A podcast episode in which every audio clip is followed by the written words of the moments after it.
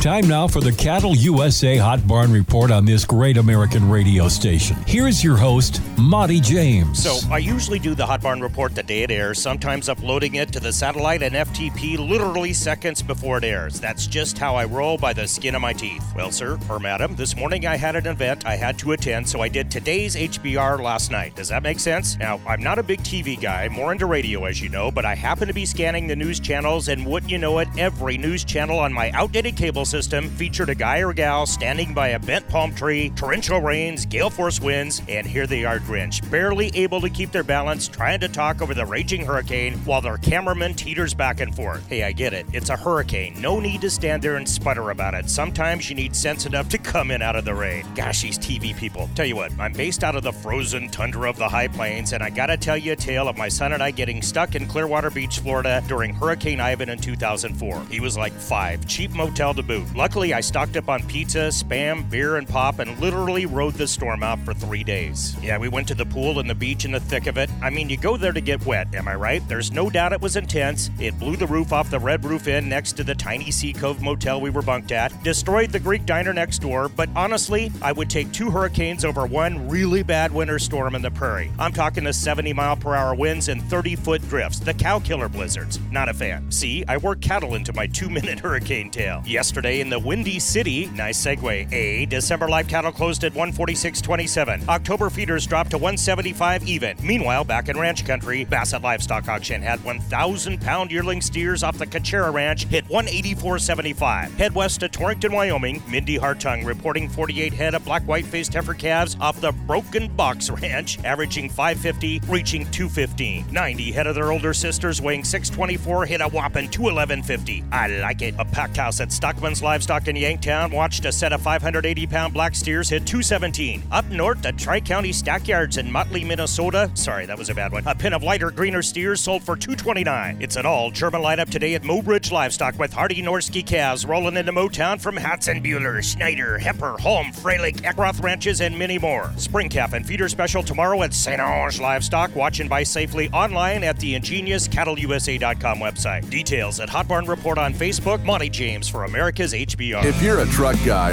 you know what you want. Go to BillionAuto.com where it's easy to find a truck that works as hard as you do. Shop all the major brands from our huge new and used inventory.